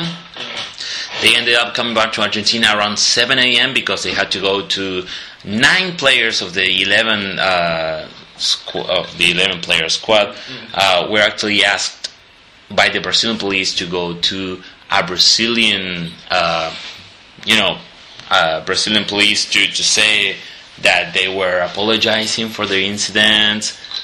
And uh, of course, it was a fake apology because they were just playing a football match. I mean, even if it got heated, it did get heated after a while. Why did it get heated at the end? I mean, Well- I was watching it. No, I- actually, I didn't watch it. It always gets heated when it's an Argentinian. But it seemed like it wasn't like away. they lost Mhm. narrowly for a disputed goal. On it just for the fact that they got annoyed because they were losing and. and Yeah, but referees like always seem to be a bit of a, you know, Yeah. they all seem to have a, a bit of a home bias when they're playing in Brazil. And um, of course, Arsenal, I have to say that, of course, Arsenal were trying to make the game a, a, a little bit dirty. Yeah. Um, when they're playing away to a Brazilian team and they know the Brazilian team is, I think they're one of the best teams in the whole Copa Libertadores. Yeah. So they know that they have to kind of take the match to another level, not just to the football level. They have to take it to another, you know, passionate level or such. There's been a lot of cases of Argentinian teams winning in Brazil because of, you know, trying to make the game a little bit more dirty, and then the Brazilian supporters start going against their own team, and then the Argentinian team kind of turns out to be the best team there uh, in this high pressure kind of game. Sure. So most Argentinian teams, it's true, most Argentinian teams try to get the game into this level when they go there. But this is not a reason to get the police to get the police to point a shotgun into a, a player. Very So yeah, it was a bit embarrassing, and it's a bit boring that the World Cup is going to be playing in a little bit more than a year in this in this country where the police is apparently allowed to point a shotgun into a player. Who's I think actually this is a big thing, you know, with um, with the World Cup a year from now. The fact that the police, uh, yeah, pointing guns at players Mm-hmm. and you know beating up players in dressing rooms and stuff. It's it's really Yeah. worrying. I've I've got absolutely no doubt that that kind of thing is not going to happen in the World Cup, but it does raise the question like why you why are you going to let these kind of things happen? Yeah.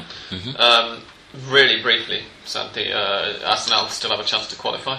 Yeah, uh, we're playing next, um, not this Wednesday, but next Wednesday against Strongest from Bolivia. Uh, if we win, we're in. At home, it's Sarandí, crucial. Yeah, it, That's in it's, it, it is in Sarandí. Uh, If, At- if Strongest wins, they also get in. And who's got the it's, edge it's on- meant to be a, a very intense match. At- Atletico Mineiro do have uh, reason to continue uh, and try to win against Sao Paulo, and we'll get into that in a second because one of our listeners has asked us a question that relates to it. Um, So for now, because we've been recording for a while, I'm going to play some incidental music, and we shall come back and we'll answer some of your listeners' questions. So don't go anywhere.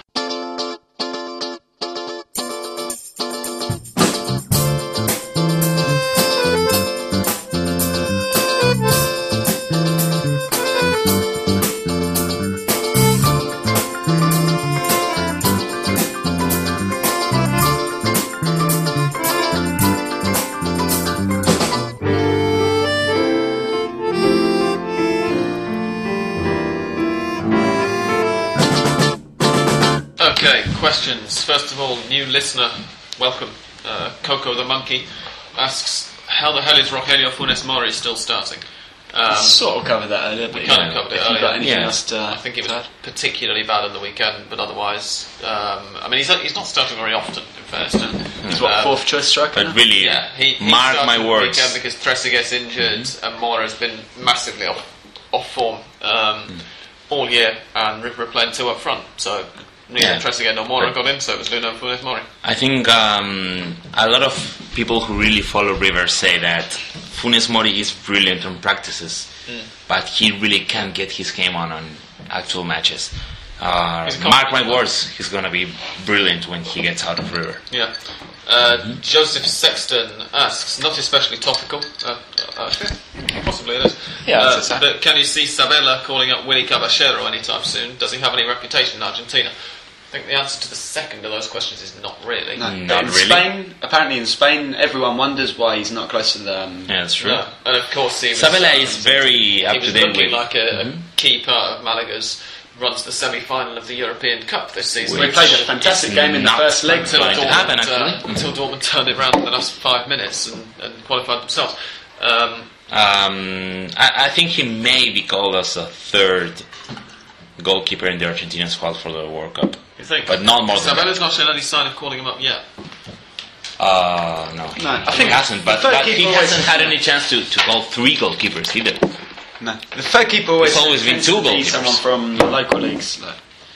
So yeah, I don't know. Unless he does something really special between now and the end of the season, it's hard to see him kind of forcing his way into contention. Yeah, or unless one of the main keepers has a real drop in form, like uh, Romero or Andújar, or if they or if they get injured, I can't see the um, the keepers changing anytime soon. So Yeah. maybe he should be there, but at the moment, it's it's probably not in the cards. I think it's probably.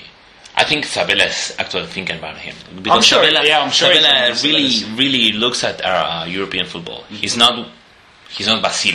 You know, Basile didn't even know who the the goal scorer for Norway was when Argentina played against Norway. I've got a fantastic uh, Basile piece of trivia.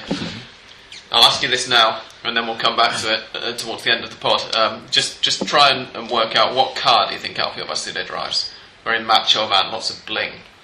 hmm Yeah, probably a BMW or something Big, like big on, Mhm. big on. Okay, and I'll, I'll um, he, he drove past me in San Telmo yesterday. This is how I know. Uh-huh. So I will, uh, I'll, I'll tell you at the end of the question. That's That's Um, good. That's rich. Eddie asks, what are the reasons for Independiente probably being relegated? We've covered that bit already, but then he also asks, how does it compare with River, and are they good enough to bounce straight back? I think I talked Mm. about this either last week or the week week before. I think In, in if they go down, with River, in terms of the impact it will have on, on local media, uh, it, there kind of is and there isn't a comparison. They're both Yeah. big five sides. Independiente are undoubtedly a big side. As Santiago says, they've never been relegated below the Primera División. Um, but the River thing is Yeah, River and Boca Yeah, are the uh, biggest River teams. Are- So Yeah. yeah, it's it's not gonna be the same. I mean, Racing got relegated in the '80s, and um, it was a big thing, of course, but it wasn't such a big thing as River getting relegated. I mean, River getting River getting relegated was uh, very, very, very big for Argentinian media. Uh, probably one of the biggest sporting events to happen in a lot of Yeah, no, that- 10, 20 Argentines, years. Argentines with no interest whatsoever in any sport at all but football. knew about that. No, I mean including football, knew about that. Everyone All knew about that it, River couldn't avoid it. Yeah, We're affected of course. by Yeah, it yeah, it's in true. various Mhm. ways.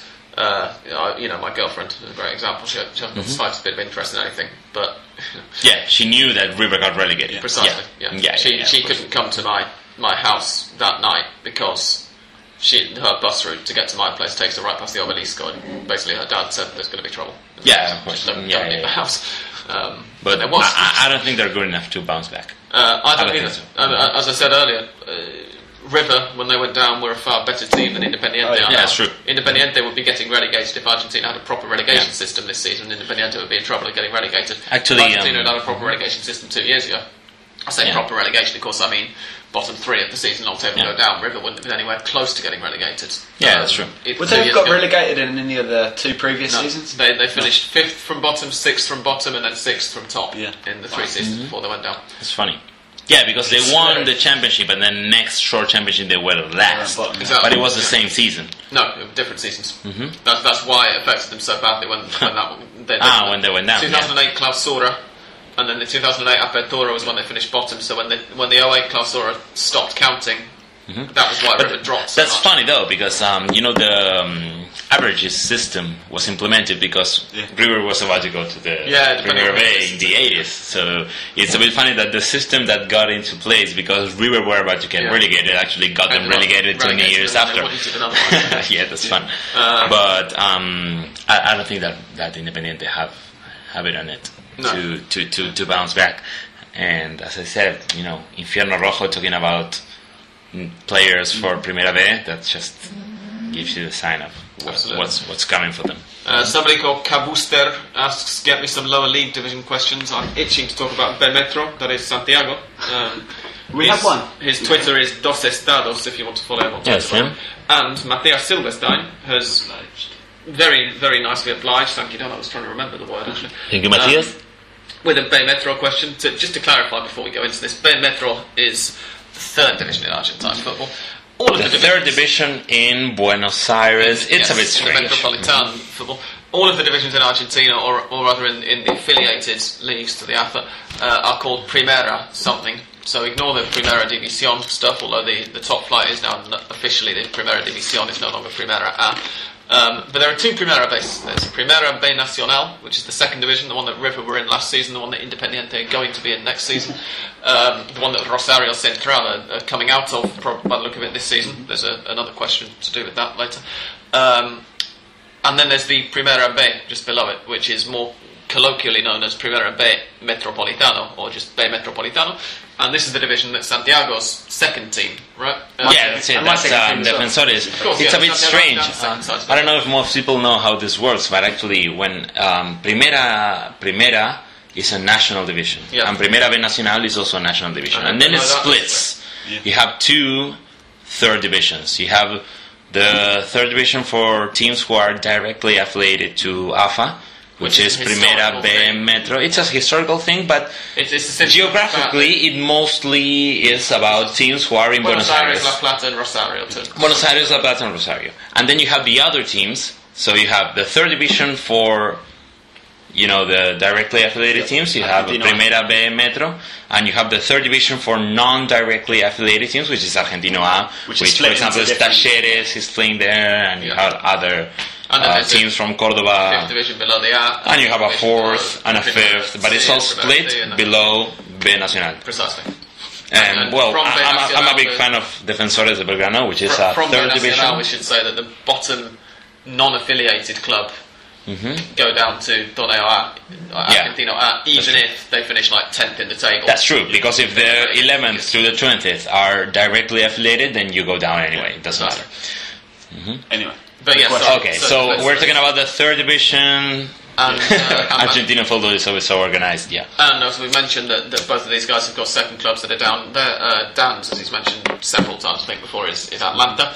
Uh, my Which is doing really well. Local side in, in Villa Crespo, who are doing very well indeed. And uh, Matias, uh, Matias, sorry, he's asking the question. Hmm. Santiago's uh, second side are Defensores de Belgrano, Which is doing that shit. We're last in the, yeah. the, the side that uh, Ariel Ortega was playing for last season uh, when River Playing in inverted commas, right? Yeah, playing is, uh, And, and, and River's closest Clásico geographically, at least. probably, yeah, yeah, Clásico yeah. in the English sense, not in the Spanish language. Yeah, it- we're 10 blocks away from the river field, which was funny when, uh, yeah, it's 10 blocks. Four or five. It was very, oh, maybe even less. No, it 'cause was you have very to go funny. a little bit into like past Libertad Ortega. Yeah, yeah, right? no, no. It's it was a bit funny because um, River, we, we only have the Copa Argentina we haven't talked about the Copa Argentina though, but we we have the Copa Argentina. Yeah. We have it. We've had it um, for two years now. This is the the second year. The second year, and um, the, the it's uh, a bit like the FA Cup or the Copa del Rey. In It's not quite as venerable as the FA Cup. yeah, of course. Give. But you know, we, we it's talked about uh, it quite a bit last year, and it's not really fully got going just yet this season. Yeah. So we're not talking about it just yet. But we- uh, on the first one, River had to play Defensores, uh, which was, you know, both uh, sides, stadiums are like meters fi- 500 meters apart, and we play in San Juan, which is uh, about. 1400 kilometers away from Buenos Aires. Yeah, that's true. Which was uh, a bit of a strange decision, but yeah. Anyway, was it. uh, Matias Silverstein's question is B Metropolitano question with only one promotion spot. Teams like Chacarita, Platense, and Almagro, uh, these are all historically big sides in the lower Big division. issues. so, Yeah, Almagro's um, not doing too good. But yeah. are, are doomed to never return to the Primera. Why is there only one spot now?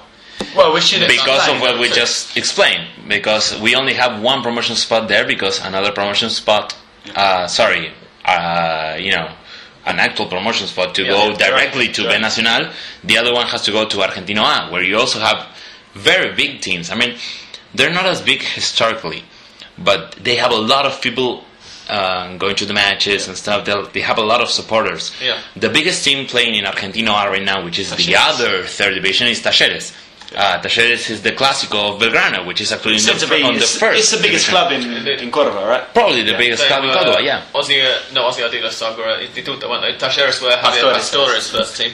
And they Kempes. were also, and Kempes. Kempes, and they were also the team who, when I started watching Argentine football uh, ten and a half years ago, Talleres were something like third in the league. In Yeah, yeah, that's true. Actually, they um, when they got relegated, they actually had a season because of this strange averages system that we have. They actually had a season where they could go into the Sudamericana, Yeah. but they got relegated. Um, but yeah, Talleres is the biggest team there, so that's why we only have one one uh, direct promotion from B Metro. But there is And then It's because the other one has to go because if not, there will be four direct promotions to B Nacional and it will be a mess. But there is in fact another promotion spot because there's a playoff as well, right? So There's a playoff, yeah, but it's a bit unfair though because uh, Defensores. Uh, one, sorry, I'm talking about Defensores so much, but Defensores played one year and a half ago against Independiente Rivadavia for the promotion, for the playoff, for the promotion to B Nacional, and Defensores had to play in order to get Independiente Rivadavia from Mendoza. Mendoza. Yeah. So why are they in Primera B? Because in that season they decided that any team could go down and it didn't matter what the promotion was Ah, like, okay. but if you were in the lower tiers of the B Nacional then you had to play the promotion. It changes every season. Right. And um, it was actually really unfair because um, three weeks before the uh, playoff match, Independiente Rivadavia already knew that they were going to play this promotion match or playoff match.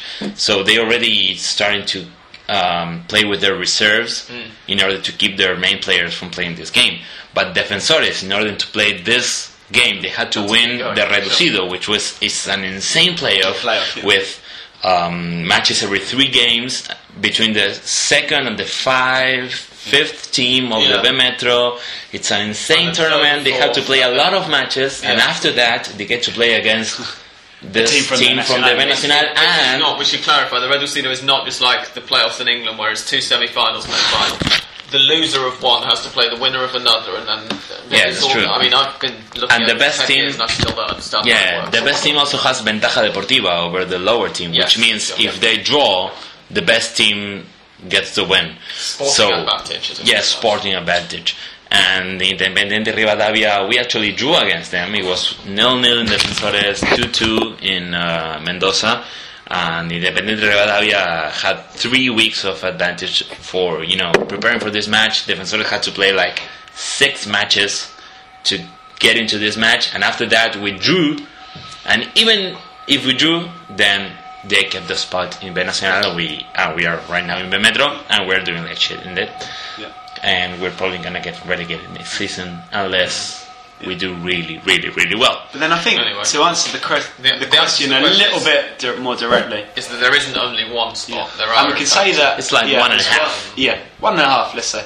And actually, two of the teams mentioned, Chacarita and Platense, are doing pretty well. Atlanta's They're doing in- really well as well. Yeah. Atlanta doing very well, which is Both, brilliant. They're both are in the um, both are in the playoff. Yeah, it's funny because um, Atlanta there's a lot of teams in B Metro which have a lot of history in Primera División, but most teams in Argentina don't have a lot of history there. yeah.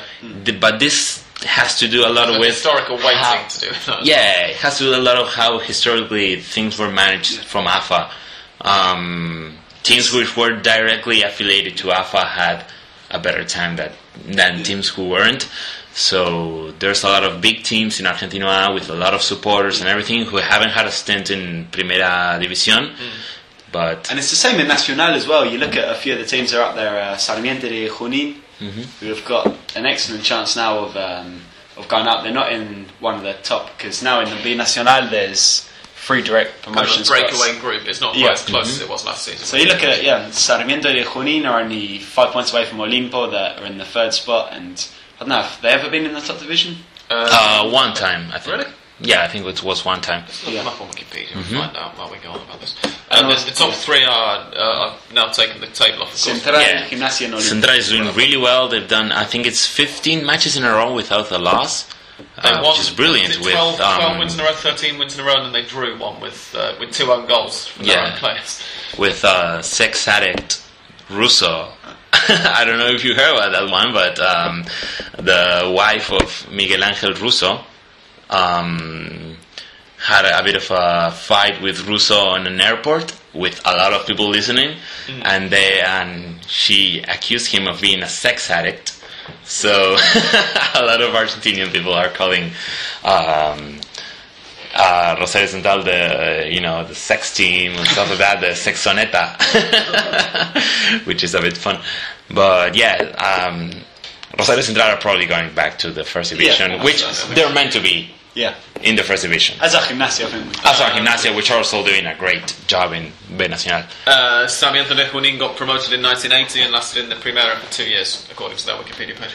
Mm-hmm. Um, and they play the Clásico Juni- Juninense, um, which it bizarrely doesn't say who that's against. No. The Clásico Juninense. Yeah. I've heard that one. It just says that the Clásico Juninense has been played only twice in the Primera División, but it doesn't say who they play it against. No. Um, Junin. The other team in Oh. Junín. let's, That's, let's, let's, uh, let's have You know, the second team in Junin, that's, um, yeah, that one. So there's only one mention of the word Clásico on their page, and it, Ah, fair that enough. is that is Okay, it. we so have there we to- go. Uh, if you know who the classical Juninense is played between, please get in touch. Uh, I'd be very impressed. Um, one of the they were clearly both in the Primera, either in 80 to 81 or 81 to 82. Uh, next question is one that I got sent earlier. I asked the person who was asking it to send it to the Hand of Pod because I don't log into my own Twitter um, during recording, and they've not done. But it was I can't remember who asked it. As a result of which I sorry, Animal Lemonade asks. What have Central been like? So, oh, it's, it's Coco the monkey again. Uh, I apologise. Uh, what have Central been like um, so far in the, in the B, and what can we expect for the Clásico Rosarino next season in the A when they come back? Uh, it's it's, uh, hard to say. It is. They've been brilliant They've in B the B, but that's not Yeah. to say that They're going to be quite any, the same. any good at Primera División. Yeah, because we Um, always say like the first season for any team going up to to the A is difficult. They've, You know, with the promoción, uh, not the promoción, the descenso, and how they do it Yeah, in it's three years. always looming for they you. have to start picking up points really quickly and being fast. But I think Central once they once they get up to that top tier, they should have a lot more pull. They can bring in kind of big players again. They'll, Yeah. they'll get a lot of publicity. So And I they, think if they're going to stand as good a chance as anybody. If, if Yeah, well, exactly. maybe not quite as, as Yeah. much as say. Same goes for Gimnasia as well. They're Yeah. probably going to go up to the first division as well, as is probably going to happen to Olimpo as well. I think it's Even fair to the- say Central and Gimnasia, from They're an institutional point of view, should be safer going up than Olimpo. Olimpo, the tendency Olimpo goes- a Yeah, yeah, yeah. going They're what we call the ascensor. Goes up, goes down, goes up, goes down all the time. yeah, Yo-yo Club, club yeah. in English and Yeah. lift, literally, work away. Uh, finally, no, sorry, two questions left. Chris Hartley, thanks for reading my question out last week. No problem. Uh, it was a pleasure. In terms of football, how big a club are Vélez? Do you think they can win the Copa? Uh, to the second one, yes. Vélez is a strange team in Argentinian football. They I mean, when it comes uh, from a sports point of view, just from a football point of view, they're brilliant. On the last 20 years, they've been, I think, one of the best three teams. You have, uh, 20 yeah, years 20 years ago Vélez had won one championship in their history. Yeah, that's true. Because they've now won before this stint, they So were 20 just a small team from um, Capital Federal. Their So Clásico was all boys, or maybe even Argentinos. Chicago, fair. Chicago. So 20, 20 years on, uh, Vélez are now at the point where one more championship when we'll draw them level with a team who haven't existed for over a century. Alumni, Mm-hmm. Yeah. who are the fifth or sixth most successful side of all time in the Argentine Mm-hmm. Primera División, and who've got 10 titles. Are currently on nine. Um, but sarcasm aside, they've also won a Copa Libertadores in that time, and of course that was uh, the work of Intercontinental Cup, of course. Yes, and an Intercontinental Cup, and that, that was the work, of course, of uh, Carlos Bianchi. The, thank you for that, Nestor. Uh, Carlos Bianchi, the, the current Boca Juniors manager, better known as the former Boca Juniors manager when Boca were actually good and, and winning things. At the Better known as the. River fan who went to Boca. right? Indeed, Yeah. yes, absolutely. Um, and He also won championship under Bielsa. Yeah, and also with Jose Luis Chilavert in goal, um, the the nutcase Paraguayan goalkeeper, who's very very popular among uh, Anglophone fans. fans who've not been in Argentina and don't realise what an arsehole he seems to be. I think that's, that's the best way to Fair put it. Yeah, right here, everyone hates him apart from Vélez fans. Yeah. And Vélez fans don't seem to be, you know, a lot. so, yeah, mostly hated by They're, they're, they're a big club, but then I remember going to see Vélez against Estudiantes uh, six months or a year and a half after after I moved in. And uh, the home fans, the Vélez fans, were, were all chanting at Estudiantes, Equipo Chico, Equipo Chico, small Mm-hmm. club, small club. And I wanted to just stop them and say, hang on, you've won one Copa Libertadores and they've won four. yeah, who's Equipo Chico now? Who's the, you know, I think it's more for the fact with Vélez, like they're yeah, we can say over the last twenty years they've done really well, but they've never really managed to break out. People kind of measure how big a club is here from how many fans they can have outside of their area. So you look at Boca, obviously River, San Lorenzo, Racing, Independiente.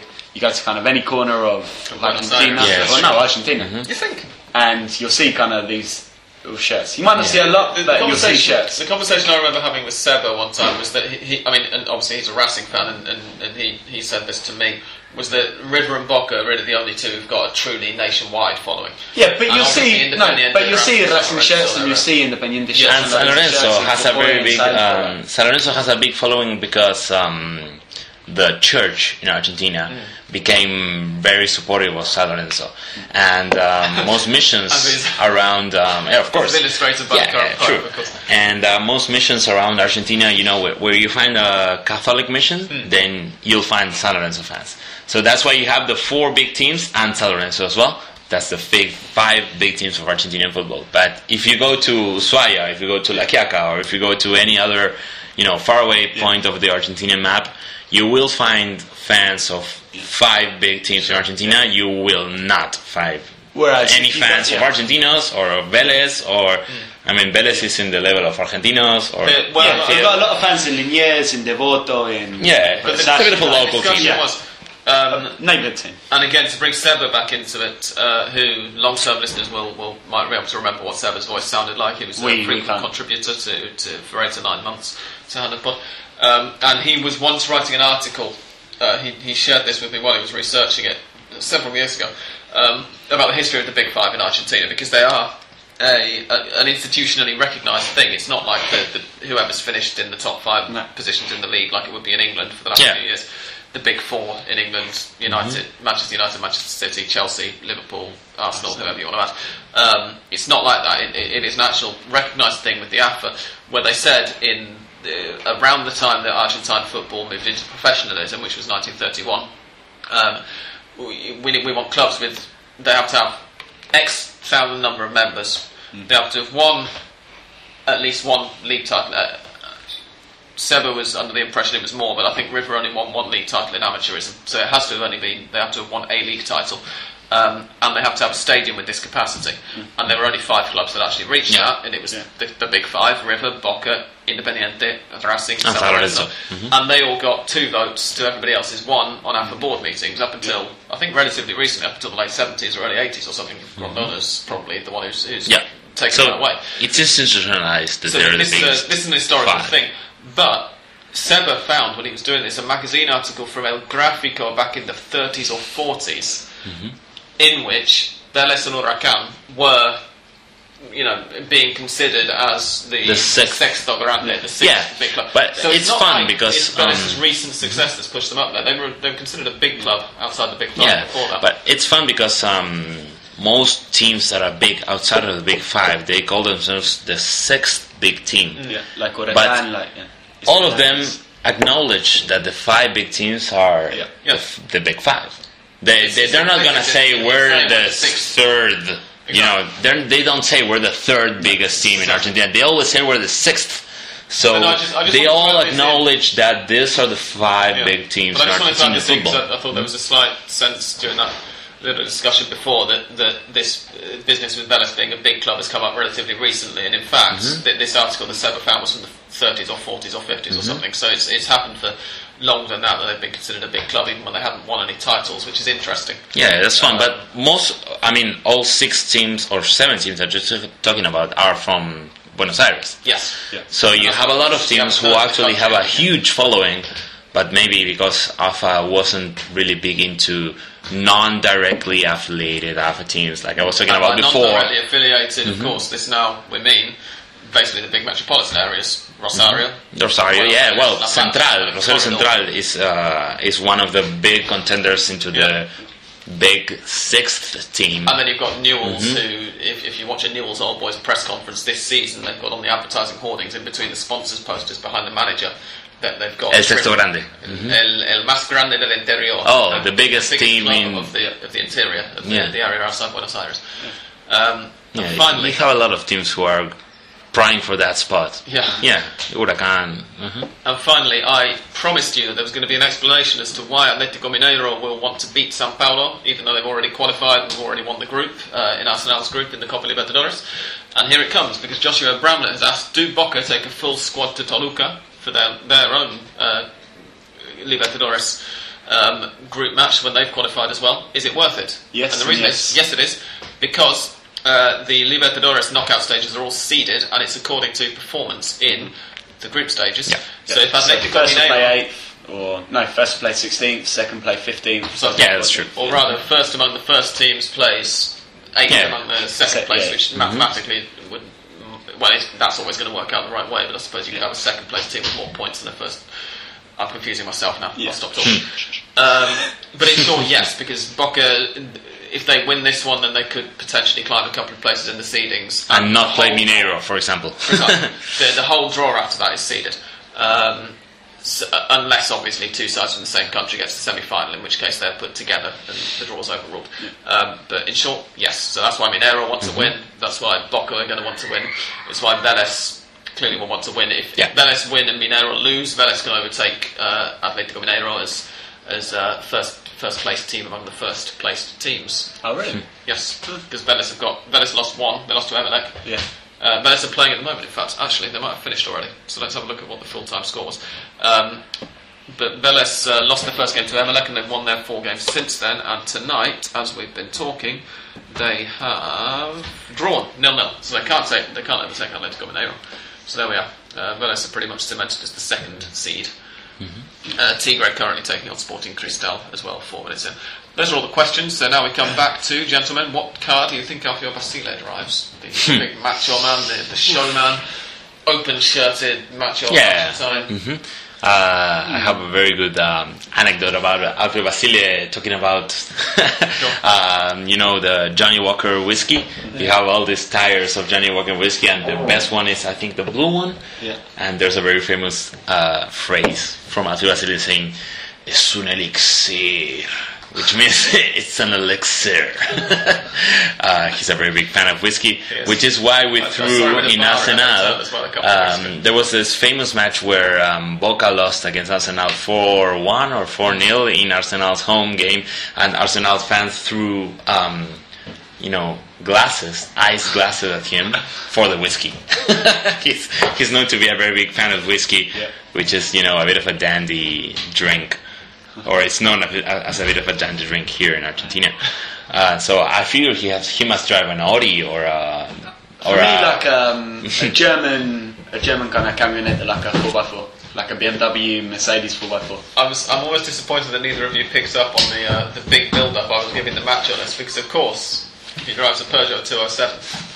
Or at least, Seriously? Or at least he was doing around San Telmo two days ago when he drove past me in the street, Oh, which I found highly amusing. I actually had to check a couple of times to make sure it was him. I was like, God, it's just like Alfio Basile, but that car can't possibly Yeah. match no, it is, that's Alfio Basile. It Fair was, it was a bizarre experience. Must have wasted his fortune Spent in, too- in, in, yeah, in Blue Label Clearly, yes. Johnnie Walker. Hopefully he hasn't been drinking it before going for a drive. Um, I shall now play uh, Mystic Sam's theme music, and I will come back and I will tell you what's going to happen this this weekend, just as soon as Zombie stops jumping around trying to get our attention.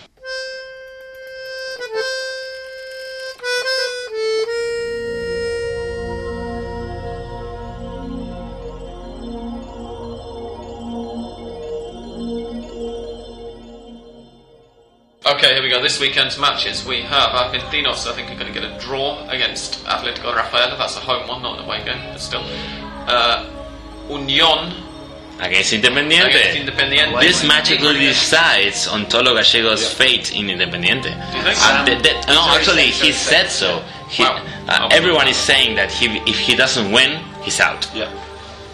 I think Union are going to win. So Oh, I'm predicting, I'm predicting a, a new manager for Independiente in the next time pod. They, Uh, they talk about Frank Falcioni. Fernandez. There, there's a lot of talk about Falcioni being the next manager for Independiente. It's not a bad move for them, actually. Not a bad move, but I think it's too late. Indeed. Too late. It should have been Especially five if they matches. against before- Union. Yeah, That'd yeah. too late. Of course, that's too late. Uh, Lanús to beat All Boys to, to return to winning ways. Uh, Boca Juniors to get a draw away to San Martin. Boca just haven't been finishing off the chances they've created. No. I don't think enough. Uh, on the on the home turf, they have been very me- mediocre. San Lorenzo versus Racing, I think is going to be a draw. Uh, River versus Arsenal. Uh, Come on. I think you should probably thank me for predicting this, Santi. I'm going for a River win. Yeah, of course. I mean, Arsenal Well, I are going to for a River present most. time they played as well as Yeah. 4 0, of course. Most uh, Arsenal are going to to go with mostly reserves because on the they're playing on um, Sunday and Wednesday is the strongest match uh, Oh, wow, against right, uh, you know the strongest Sure. from Bolivia. So they're probably going to play with mostly reserves. Sure.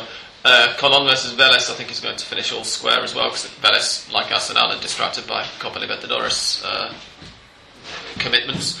Uh, Godoy Cruz to beat Estudiantes in La Plata. Newell's to get a win against Tigre. Both of those sides are playing in the Libertadores. Uh, this Tigre, of course, right now, and Newell's play on Thursday night. But I think Newell's will get the win in Rosario. Uh, Belgrano versus Quilmes to finish all square.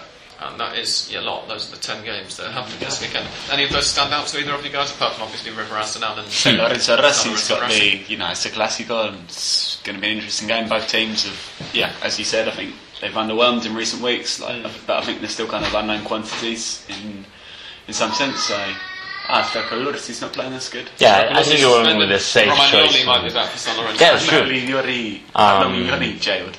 I, I think there there's a good chance of San Lorenzo winning this match. I'm sorry, Dan.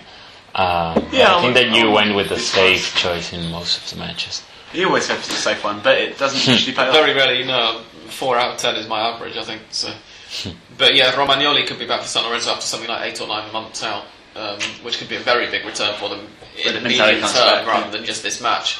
Um, it, it, it could be enormous for them in, in terms of their uh, their own standings. Of course, the more they can win, although they're not really in re- relegation danger now, the more they can win this year puts them in a better position for next season's championship. Indeed. Um, so that's your lot, listeners. Uh, it's been another fairly lengthy podcast. God, we've been recording nearly two hours, um, as was last week's. Next week is going to be a very special occasion indeed. We're going to be recording with, uh, hopefully, with with Seba, um, possibly, hopefully, with with Mariano, uh, and we're going to be recording with Asla. Joel, unfortunately, is unlikely to be able to make it, but Australian Dan is hoping to make an appearance on Skype uh, because, of course, it's the 100th episode of Hand Pod. So, thank you very much for listening to the first 99, if indeed you have listened to all of them. And we hope you have a, a wonderful week. Enjoy the football this weekend, and we shall be back next week uh, with a bit of a, a party going on. So, thank you very much from uh, special guest Santiago. Thank you, guys. A pleasure having you back. Thank you for uh, from English Dan, Thank you very much. and thank you and goodbye from me. Goodbye.